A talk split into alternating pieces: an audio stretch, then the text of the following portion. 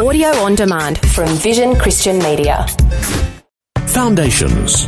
If you want to get your understanding, your head around this, and we've said this before, you have to come back to the Word of God, know what it says, and why it says what it says, and what it meant when it was written.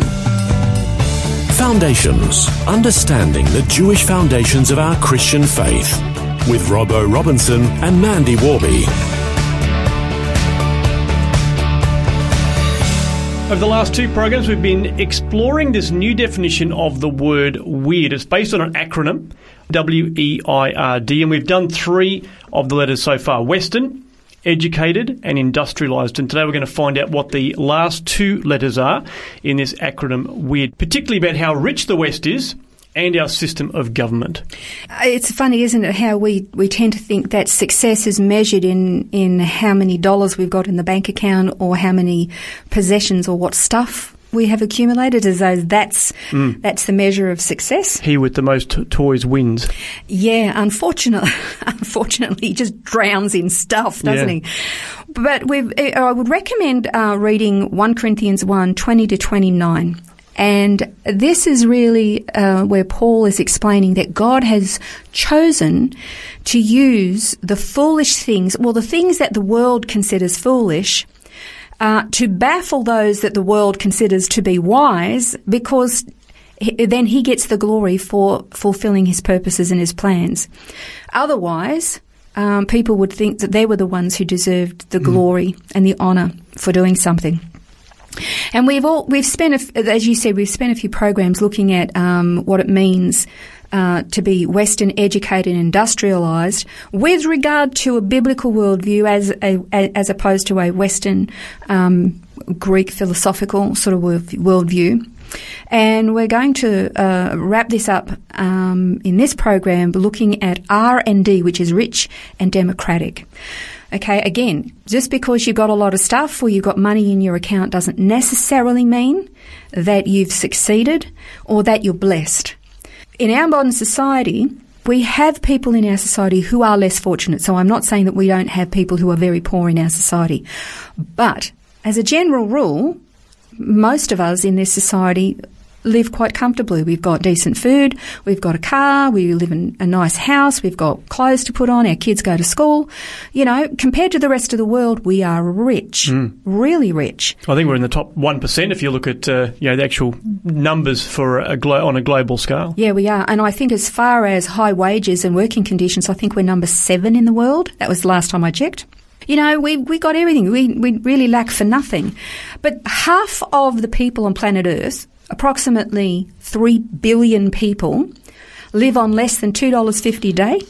And 80% of people around the whole Earth live on less than $10 a day. The highest standards of living of, of all nations are deemed to be Western. Now, that doesn't necessarily mean rich nations because there are some really obscenely wealthy, rich oil nations um, whose people actually live in desperate poverty, and that's the way it is because of corruption over those who govern them. Um, but the Bible doesn't equate wealth and bl- with blessing or prosperity um, as proof as proof of God's approval of us. Uh, having wealth and possessions is not a sin. Okay, I want to stress that. Having money, having stuff is not a sin. N- not at all. Um, but they can be, they can become um, a distraction and an object of idolatry. And the Bible warns about the love of money in uh, 1 Timothy 3 and 1 Timothy 6 and Hebrews 13. Um, it warns rich men about impending judgment because their love of their riches and their greed has meant that they've oppressed others. You can read that in James 5 and Mark 10 and Luke 12, Proverbs 23. So, uh, but again, acquiring stuff is not sinful in and of itself, but wealth can be very seductive if it's not controlled. Now, the Church of Laodicea, Revelation 3 was very rich, so rich that they, it was said they had no need of anything. And in that church, Jesus was actually standing outside of it. He wasn't even in it. He had nothing good to say about them.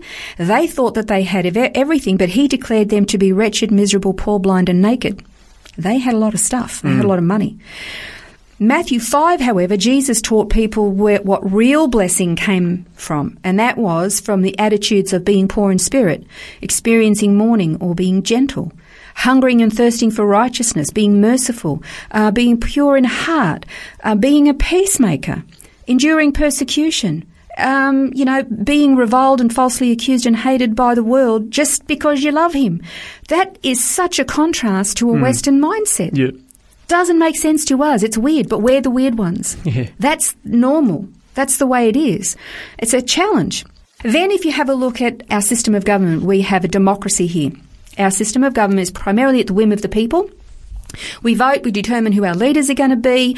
Uh, we, the people, have the power, and our leaders are supposed to do our bidding, which they generally don't.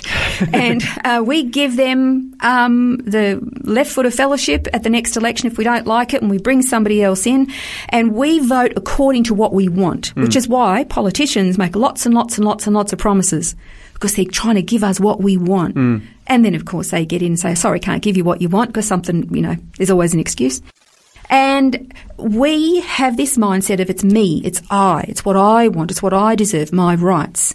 And that governs how we vote at the polling booth. That is not how the Bible is. In ancient Israel, it was a theocracy, which means that God ruled the, the, the, the people through the priesthood. They ruled according to the Bible. Now, for us, we would say, oh, separation of church and state. We couldn't possibly hmm. have that. You know what? That's what it's going to be like when he comes back. In fact, it says that when he comes back, he's going to rule the world with a rod of iron. Now, again, if you think about that, he's coming back to rule the world with a rod of iron. That sounds positively despotic, doesn't hmm. it?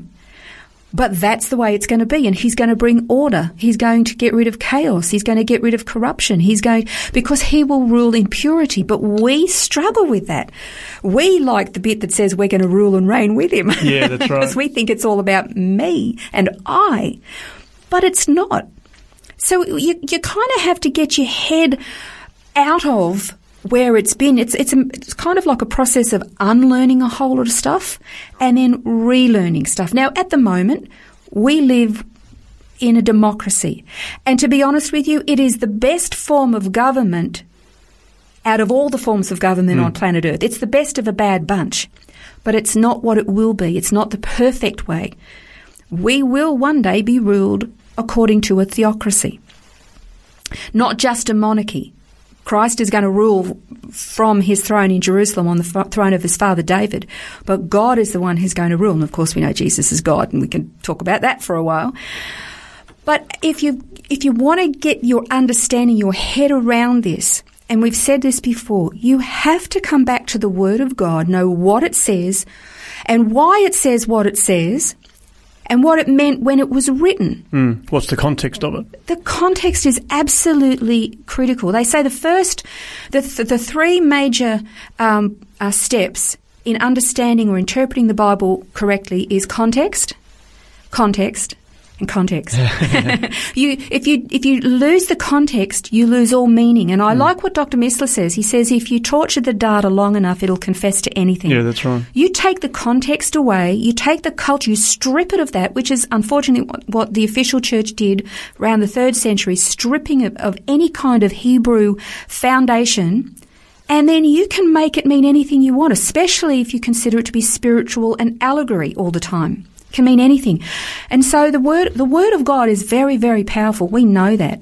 And and Hebrews four twelve says the word of God is living and it's active and it's sharper than any two edged sword, and piercing as far as the division of soul and spirit, of both joints and marrow, and able to judge the thoughts and intentions of the heart. That's talking body, soul, and spirit. Hmm. And so, if we want to get a proper understanding, a complete, let's say, rather than proper, let's say a complete understanding of what God wants us to know and how He wants us to live and think, but we have to conform to it. It doesn't conform to us. And if it's contrary, if what we read is contrary to the Greek philosophical mindset, then it's incumbent upon us to change our mind, not try to change it, because God's not changing His mind or His word. Yep, he is a, a solid rock that we can build our lives on. So it's a fascinating exploration Yeah. of that uh, definition of weird.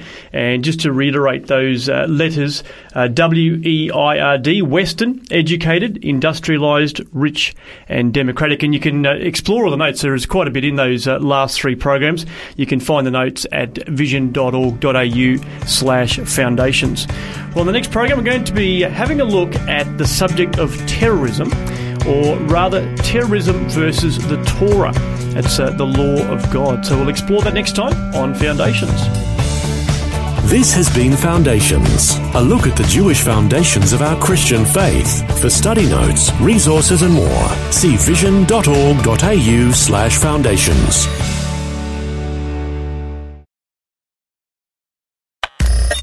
Thanks for taking time to listen to this audio on demand from Vision Christian Media. To find out more about us, go to vision.org.au.